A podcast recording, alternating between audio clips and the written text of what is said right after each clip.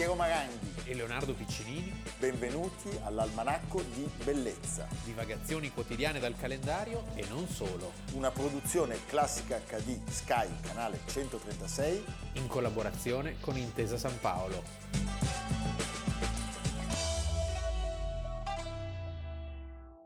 Almanacco di Bellezza, 16 dicembre, Leonardo Piccinini. Piero Maranghi, Un personaggio esplosivo, un grande, un grandissimo. Un non po' è- dimenticato. Un po' dimenticato, cioè non è un coprotagonista, è un protagonista. lui è in quota Garibaldi, Sì, in quota Garibaldi però è anche un parallelo con la vita di Garibaldi, perché le navi, le avventure... le disavventure Sì. e questa tenacia e caparbietà incredibili. Poi il nome corto, che si ricorda bene. Sì, certo. Nino Bixio. Nino Bixio, Nino facile. Bixio, è facile. Bixio Nino, poi anche- Bixionino, sì.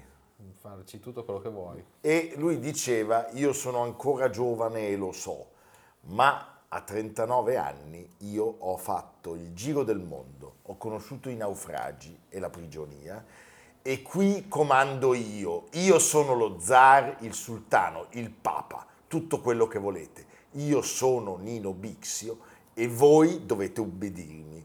Così nei primi giorni del maggio del 1860 lui si rivolgeva ai membri dell'equipaggio del vapore lombardo. Sì, prima dello sbarco famoso a Marsala, quindi Garibaldi, piena epopea. Oggi ne parliamo perché lui si spegne il 16 dicembre del 1873, quindi anniversario pieno, a soli 52 anni, Avendo fatto veramente tutto, tutto nella lontana Sumatra. sì, Sì, era, era però genovesissimo, era nato a Genova il 2 ottobre del 1821, era il figlio del direttore della zecca di Genova. certo, era Quindi l'ultimo. parlava in genovese. Genovese, era l'ultimo degli otto figli di Colomba Caffarelli, appunto di Tommaso Bixio, e eh, era stato registrato allo stato civile col nome di Gerolamo. Allora, lui perde prematuramente la madre e questo carattere È un po' così, un po'... passionale Sì. e ribelle eh, Un lo ribelle. condannano diciamo a un'infanzia disordinata diceva non auguro a nessuno un'infanzia come la mia se non sono finito tanto tanto male solo perché doveva esserci in me un istinto che resisteva a ogni cattiva tentazione cosa peraltro non completamente vera perché qual- qualche tentazione l'ha avvolto e come allora lui cosa fa? si presenta subito al mondo con una certa scaltrezza Sì, perché lui eh, scaglia con rabbia il calamaio verso il maestro che lo aveva punito. con la bacchetta Sì, e, e quindi viene espulso perché nelle scuole di quei, di quegli Immagina, anni... 1834, cioè Sì. è disarmand und arrest. Il padre eh, non perdona a No. sua volta e lo manda da un certo capitano Caffarena. A Caffarena manca un mozzo perché deve fare un viaggio verso l'America del Sud. È incredibile, lui dice viaggerò, vedrò terre lontane, libero dalla tirannia dei pedanti, mi è molto simpatico. Rientra a Genova nel 1837, quindi tre anni dopo, e dice sono i tre anni che mi hanno temprato nel fisico, nel morale e hanno ispirato l'amore per il mare. Poi ripiomba di nuovo nel marasma, addirittura insomma, si riduce a essere sporco, sciatto, a girare per tutto il giorno come una sorta di vagabondo eh, nel- nei bassi fondi del porto di Genova. Dice vivo di espedienti ma a fronte alta e il padre stremato decide di arruolarlo nella marina militare sarda come marinaio di quarta, quarta classe, immaginatevi voi. Però lui ha la fortuna di incontrare il capitano Mille Lire. Sì, Mille Lire. E col capitano trascorre sette anni e eh, attraversa i mari di mezzo mondo. Questo lo rende molto simile a Garibaldi, no? nella prima parte della vita di Garibaldi, dove c'è una vera epopea del marinaio di Nizza, quindi insomma sempre del- dell'ambiente genovese, che si avventura in Sud America. Nino Bixio capisce, e dice lui, quanto sia necessaria la disciplina se attuata con equità e quanto sia fondamentale lo studio. E Farà crescere tutto ciò in me un- quell'ideale di patria che mi era stata inculcata a suo tempo da mia madre. Bellissimo, bellissimo. E tutti questi pensieri e questa avventura ci permette di dedicare la puntata su Nino Bixio al professor Antonello Mattone. Giustissimo. Giustissimo. Leonardo, 1845, lui si imbarca su un tre alberi americano, Sarah Baxter, diretto a Sumatra. Sì, qui E c'è una storia Una pazzesca. storia pazzesca perché lui rischia di dover sposare una principessa musulmana E soprattutto rischia La all'età circoncisione. di, all'età di 24 anni di essere circonciso, che non è proprio una passeggiata. Allora lui a un certo punto dice, allora, forse diciamo. non mi sposo più, cosa Sì. fa? Scappa, scappa Erano e già lì, eh, erano già lì col forbicione. lui scappa e rientra in Europa.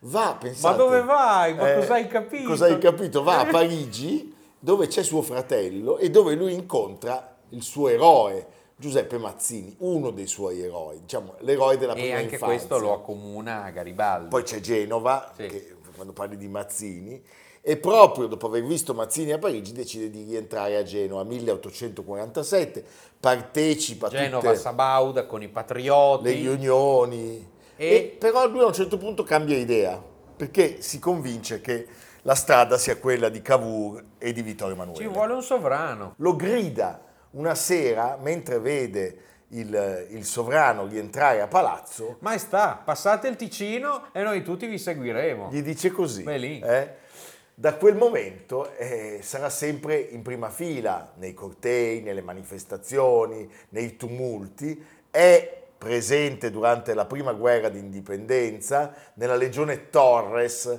comandata da un amico che Goffredo è il grande Goffredo Mameli e poi si aggrega a Garibaldi. Sì, è ovviamente famoso per il suo coraggio, viene ferito, è coraggioso, è intrepido, è famoso per il suo coraggio, viene più volte decorato e promosso di grado, quindi dopo la caduta tremenda della Repubblica Romana, dove muore Mameli tra sì, l'altro. addirittura eh, Ha un tentativo di Sì. rapire, ma è meraviglioso. bellissimo. Chi è che vuole rapire, Leo? Cecco Beppe, l'imperatore, perché l'imperatore fa una visita come è suo dovere nei territori italiani, E lui ha un Lombardia. progetto di, di furto dell'imperatore. Credo sia la famosa visita in cui alla Scala Mandano i servitori. E, e poi torna a Genova dove grazie a una speciale dispensa papale, perché giustamente si, si sposa con la, con la nipote che lui amava molto ovviamente, Adelaide Parodi, sarà la madre dei quattro figli. Senti, è sempre scalpitante però, cioè i figli e il matrimonio non lo placano, lui è sempre tra mari, tumulti, è eh, dichiaratamente filosabaudo e ormai anche cavuriano e fonda il giornale di San Giorgio, prende il comando di un battaglione di cacciatori delle Alpi e poi parte per la Sicilia. Mamma mia che vita! Allora, i nomi delle sue battaglie sono i nomi che albergano nel nella nostra mente. Non è vero. Risorgimentale, non è vero. Calatafimi, Palermo, Reggio e il Volturno, E il Volturno. dove lui rimane ferito. E poi c'è il caso, diciamo, un po' contraddittorio, no? il risorgimento tradito Eh, di Bronte, Bronte, tra un pistacchio e l'altro. Nel catanese lui a un certo punto riceve da Garibaldi l'incarico di reprimere la rivolta dei 10.000 contadini contro Guardate pro- il film di Florestano Vancini. Eh, certo, contro la promessa, poi non mantenuta, diciamolo, eh, di redistribuzione delle Eh. terre comuni. Allora, eh, anche lì lui è molto perentorio perché dice chi si mette ora in marcia non si sente un soldato strappato al riposo, ma un giustiziere che va a punire i colpevoli. E poi aggiunge, questa repressione può sembrare atroce, ma deve essere inesorabile e fulminea per avere effetto ed è ben lontana dall'eguagliare in orrore i crimini commessi. Quindi diciamo è come Mamma se Garibaldi avesse detto l'intendance suivra Sì. e l'intendance era Nino Bixio. Poi in questi giorni l'azione e reazione con quel che succede nel mondo Eh certo, ci fanno, tema, ci sì. fanno molto pensare. Abile organizzatore, Certo. perché dopo Teano lui Organizza i famosi plebisciti per l'annessione al Regno di Sardegna delle regioni liberate, poi viene eletto deputato nel collegio di Genova 2, eh, si trova a mediare anche qui più, diciamo, più moderato rispetto a Garibaldi che è un po' massimalista, anche giustamente devo dire, perché c'era una tale, una tale sete di, di giustizia. Eh, Lui ormai è cavuriano. lui si trasferisce armi e bagagli con Cavour. Sì, lui sostanzialmente quando Garibaldi vuol prendere Roma Eh, sì. senza aspettare rivoluzionario, muore pompiere. muore pompiere, no, Sì. Garibaldi no. Eh? Bixio sì, Bixio un pochino sì, ma in realtà no. Secondo me è un realismo quello di Bixio, Certo. cioè lui capisce La che politica è l'arte della mediazione. della mediazione, quando Garibaldi freme per andare a Roma e prenderla in barba anche a Napoleone III, lui dice aspettiamo. Comunque non dimentichiamoci mai, signori, che Garibaldi lascia tutto e si ritira Ma con tre cavolfiori e tre patate a I caprera. semi, no, ma è una cosa stupenda. Cioè è un esempio un veramente... eroe eh. assoluto.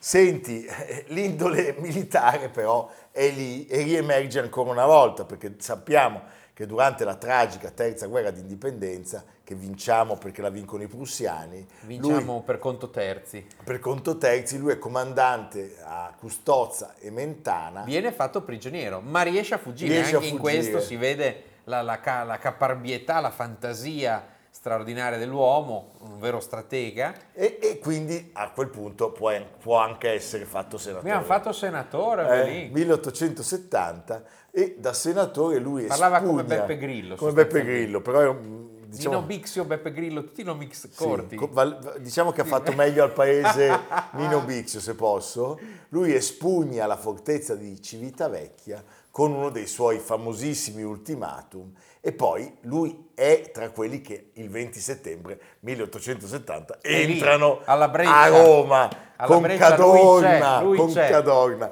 Lui passa da Porta San Pancrazio, non Sì. da Porta Pia, ed è l'ultimo atto della sua attività militare e politica. È naturale che la vita sedentaria lo, lo- lo- lo faccia inorridire, Certo. per cui lui cosa fa? A un certo punto dice, ma io vado, vado- torno in mare. Torna al mare, onda su onda, il mare lo porterà e... Sale su un bastimento in ferro, il Maddaloni, Sì. e si spegne oggi, 16 dicembre del 1873, in una delle isole di Sumatra, a causa, crediamo, del colera o forse di- della febbre gialla. Solo nel 1877 i resti del secondo dei mille Sì. eh, sono inumati nel cimitero di Staglieno. Andate a portare un fiore A Nino Bixio, se lo merita. Sì. Evviva.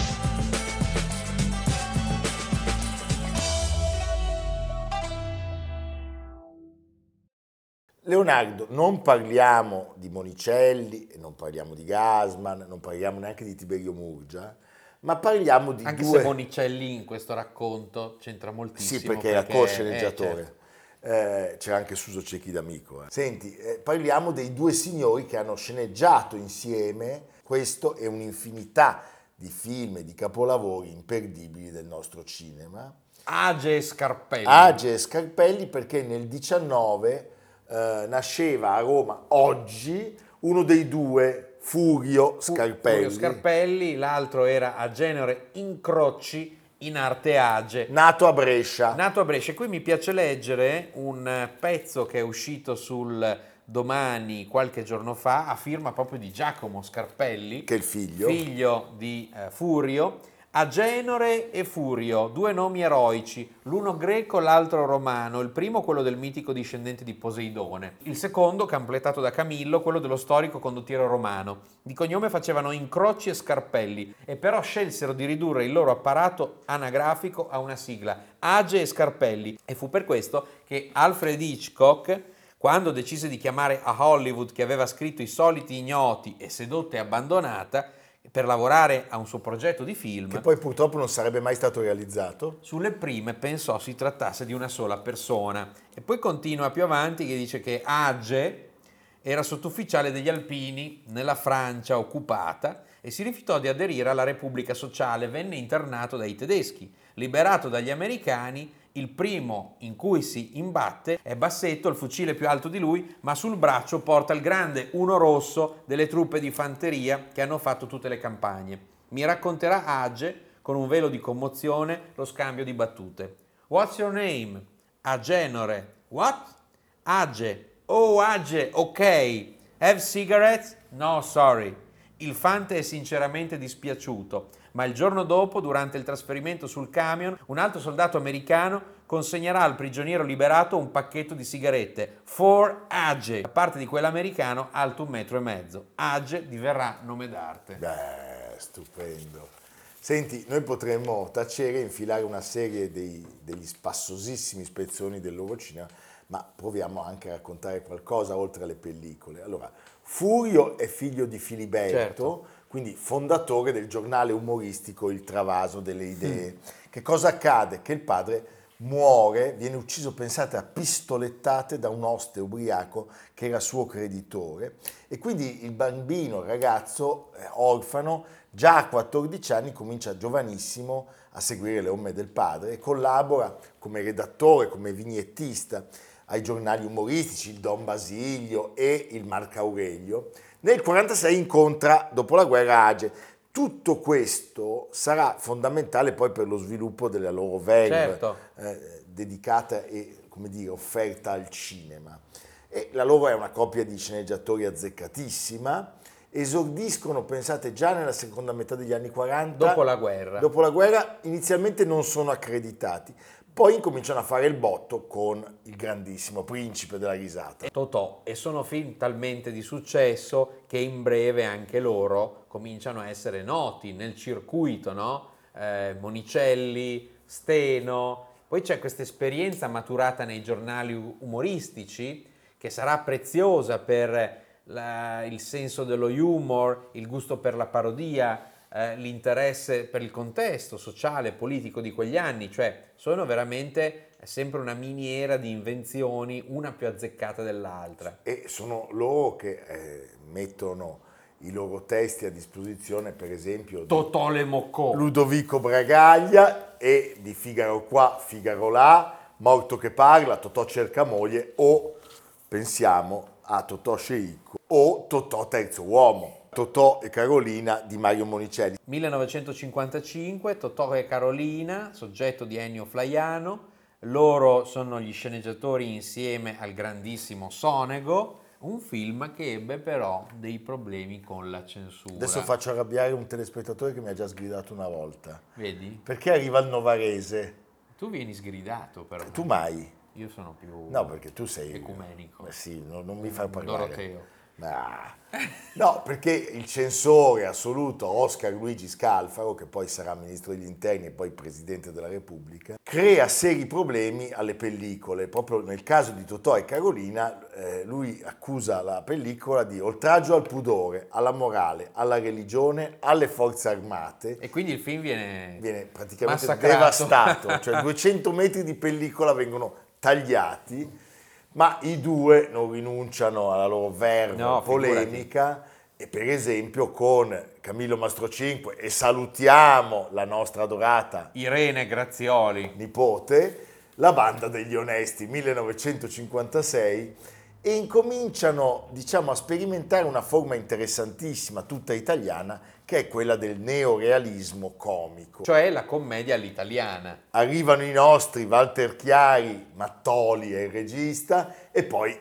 c'è un incontro stupendo, quello con il cremonese Ugo Tognazzi. Ugo Tognazzi, cioè quindi insomma sono, siamo a questo cocktail che mette insieme appunto come hai detto tu il neorealismo e l'avanspettacolo, la tradizione della commedia pura e semplice. E certe cose loro le fanno perché c'è Tognazzi, cioè straziami ma di baci saziami, Sì. dove lui fa il sardo sordomuto, nasce proprio perché Tognazzi poteva farti venire in mente Certo. quel testo, poteva ispirarti quel testo, o il giudice Bonifazi in Il nome del popolo italiano, Meraviglioso. eh, di Dino Risi, o scusate ma l'onorevole e complottista Fantastico. Tritoni di Vogliamo i colonnelli. Vogliamo i colonnelli. Usciva 50 anni fa. Chiaramente, quindi vedete, c'è sempre una presa di coscienza a partire dalla contemporaneità. Certo, e vengono premiati perché ancora romanzo popolare, sempre Popolare è un grandissimo Tognazzi. Tognazzi che sostituì Nino Manfredi, Nino Manfredi, Ornella Nino- Muti, Michele Placido, un film di grande successo. 1974 loro vincono il premio eh, il Davide di Donatello per la sceneggiatura. Erano attenti alle dinamiche sociali quando lavoravano discutevano animatamente la stesura di ogni copione, si scontravano sulle scelte drammaturgiche e soprattutto curavano con uno scrupolo certosino il linguaggio, le sfaccettature di tutti i personaggi. Sì, è una, è una vera e propria simbiosi, appunto, uh, Age Scarpelli, senza neanche la E ormai, no, ma certo. eh, produce nel 58 il capolavoro della commedia all'italiana, I soliti ignoti, sceneggiato insieme a Cecchi D'Amico e a Monicelli, e Gasman al suo primo ruolo comico, l'esordio di Claudia Cardinale e di Tiberio Murgia, Marcello Mastroianni, Totò, è, una, è un vero capolavoro. Già l'anno dopo l'ottimo sequel, non all'altezza ma ottimo, con eh, Manfredi al posto di, di Mastroianni e Nanni Loi, e Nan, di Nanni Loi, l'audace colpo dei soliti ignoti, ed è proprio questo che attira l'attenzione eh di Alfred Hitchcock. E poi arrivano anche alcune riflessioni da parte loro memorabili, pensiamo alla Grande Guerra, che viene fatta con il mitico Vincenzoni. Pensa che doppietta, da. Soliti Ignoti, Grande Guerra. Film di successo assoluto che vince con il generale della Rovere ex equo, ex equo il Leone d'Oro a, a Venezia e poi Tutti a casa di Luigi Comencini. Cioè, possiamo dire che sono gli sceneggiatori dei film più di successo di quella stagione. Sì, l'Armata Brancaleone di Monicelli, ma di cosa stiamo parlando? I Compagni, 1963, un film che compie 60 anni, con, di Mario Monicelli con Marcello Mastroianni, Annie Girardot, una rievocazione del socialismo torinese di inizio Novecento, un film quindi sofisticato che, ebbe, che non ebbe molto successo, ma fu venerato all'estero, ebbe delle nomination all'Oscar e, e rimane un prodotto interessante, anche Bellissimo, sperimentale. Sì, certo. E poi eh, ne citiamo altri, sempre opera del loro ingegno, eh, la sceneggiatura del mafioso di Alberto Lattuada, i mostri di Dino Risi, sedotta, sono contento. So contento, sedotta e abbandonata e signore e signori di Pietro Gelmi. Ma di cosa stiamo parlando? E, diciamo, bisogna individuare quelli che non hanno sceneggiato, sì, cioè, sono, sono, dovunque. E poi sono capaci di incursioni in altri generi, per esempio, sono loro che scrivono la sceneggiatura del buono, il brutto e il cattivo. Eh? Quindi Però. erano veramente il capaci. Triello. Il triello e di quel bellissimo film di Comencini, La donna della domenica, tratto da Fruttero e Lucentini, con Nina Volonghi nella parte dell'assassina. Eh, sì. eh? Senti Leonardo, a un certo punto inaugurano un altro sodalizio stupendo, è quello con Ettore Scola, e nascono altri capolavori, riusciranno i nostri eroi a ritrovare l'amico misteriosamente scomparso in Africa. 1968, dramma della, della gelosia. gelosia, aperta parentesi, tutti i particolari in cronaca. E poi ci eravamo tanto amati, adesso lui dirà che io dico sempre che a Parigi è sempre proiettato, ma è vero. Era un po' che non lo dicevi. La terrazza, che viene premiato a Cannes, e la famiglia Beh, sono tutte delle pietre miliari del cinema italiano. Come dicevano a Modena, delle pietre emiliane. Anche delle pietre emiliane. Sì. A un certo punto smettono di lavorare insieme e eh, Scarpelli lavora ancora con Scola, un film su tutti che possiamo citare è Ballando Ballando, e lavora anche con giovani registi, lavora con Paolo Virzì, lavora col figlio Giacomo per il copione del Postino, si era sposato nel 1947 con Cora Conti e sono nati appunto Giacomo, di cui abbiamo letto l'articolo, certo. e Matteo. Si è spento a Roma il 28 aprile del 2010 e eh, il suo amico eh, Age, a Genore, invece era mancato nel 2005. Sono due altissimi rappresentanti dell'estro artigianale e del genio italiano. E quindi all'almanacco non potevano mancare. Sì, perché noi dobbiamo compensare la nostra stupidità certo, e ignoranza. Piero, Leonardo, Age, Scarpelli. Sì, così ti sul livello. Alle nostre spalle il libro, eh, la gallina non c'è perché non sono arrivati i doni, però uno dei cesti di Censeo è ancora qui dietro, ma noi chiediamo a Leonardo di rivelarci il luogo Fiumicino, Fiumicino. Che gran... è vicino a Fiume, sapete, no? No. No. E neanche no. vicino. Io in, in, geografia una volta ho detto che Bologna è in Toscana. No, Fiumicino è l'aeroporto di Roma, caro sì, Piero. lo so, lo so dai. che lo sai. Dai. Fin lì, eh, fin lì ci arriva. Fin lì ci arrivo. Purtroppo è un evento tragico che ricordiamo perché domani saranno i 50 anni dell'attentato di Fiumicino 1973, i dirottatori, gli attentatori palestinesi, ma non si è mai capita esattamente la pista perché eh, si parlò molto della Libia, uno di questi sarebbe stato poi assassinato dall'OLP, il leader di questi attentatori, quindi insomma è ancora una vicenda avvolta eh, dall'oscurità, certo che ci sono 32, 32 morti. morti e 15 feriti. Terribile. A 50 anni dalla strage di Panam, perché l'aereo era Panam, a Fiumicino, una 73enne che vive, scrivono Viviana Mazza e Guido Limpio sul Corriere, che vive ai piedi delle montagne rocciose sta cercando di raccontare l'attentato dimenticato. Christy Warner è una degli ultimi quattro passeggeri che uscirono vivi dal massacro del 17 settembre del 73 e una dei pochissimi non ancora deceduti di vecchiaia. Sta pubblicando un libro, Terror on Panam Flight, che porterà alla fiera di Francoforte in cerca di un editore internazionale e che vorrebbe trasformare in un film, battaglia angosciante, eredità di una guerra mai finita. Un tema che risulta eh, scottante anche e soprattutto in relazione a quello che stiamo vivendo oggi Certo. nel Medio Oriente e ehm, poi sappiamo che Fiumicino sarà insanguinata di nuovo nel dicembre dell'85 dai sicari di Abu Nidal, un volo Panam esploderà con oltre 200 persone a bordo nei cieli di Scozia tre anni dopo Eh, certo. e anche qui tornerà la pista libica, Eh. insomma, certificata da un processo a carico degli agenti di Gheddafi, ma contestata da chi pensa che i veri colpevoli siano altri, con sospetti sugli iraniani, su un nucleo palestinese, su figure sfuggenti responsabili di delitti che attendono ancora giustizia. Che paura, Che paura. mamma mia. Abbiamo bisogno di bellezza. Sì, Va bene. Quindi ci vediamo domani. domani, stessa Sempre. ora, stessa No. spiaggia, stesso mare. Stesso mare, qua il mare non c'è, ma No, vabbè. noi ci si accontenta, ecco, Sì, sì, diciamo così. via. C'è il procione, sì. il babi russa. Sì. A domani. Almanacco di bellezza A cura di Piero Maranghi e Leonardo Piccinini. con Lucia Simioni, Stefano Puppini, Jacopo Ghilardotti, Paolo Faroni, Riccardo Cassani, Nicolò Cazzola e Samantha Chiodini. realizzato da Amerigo Daveri, Valentino Puppini, Luigi Consolandi, Stefania Margheritti, Alessandro Puppini. una produzione classica HD, Sky canale 136. In collaborazione con Intesa San Paolo.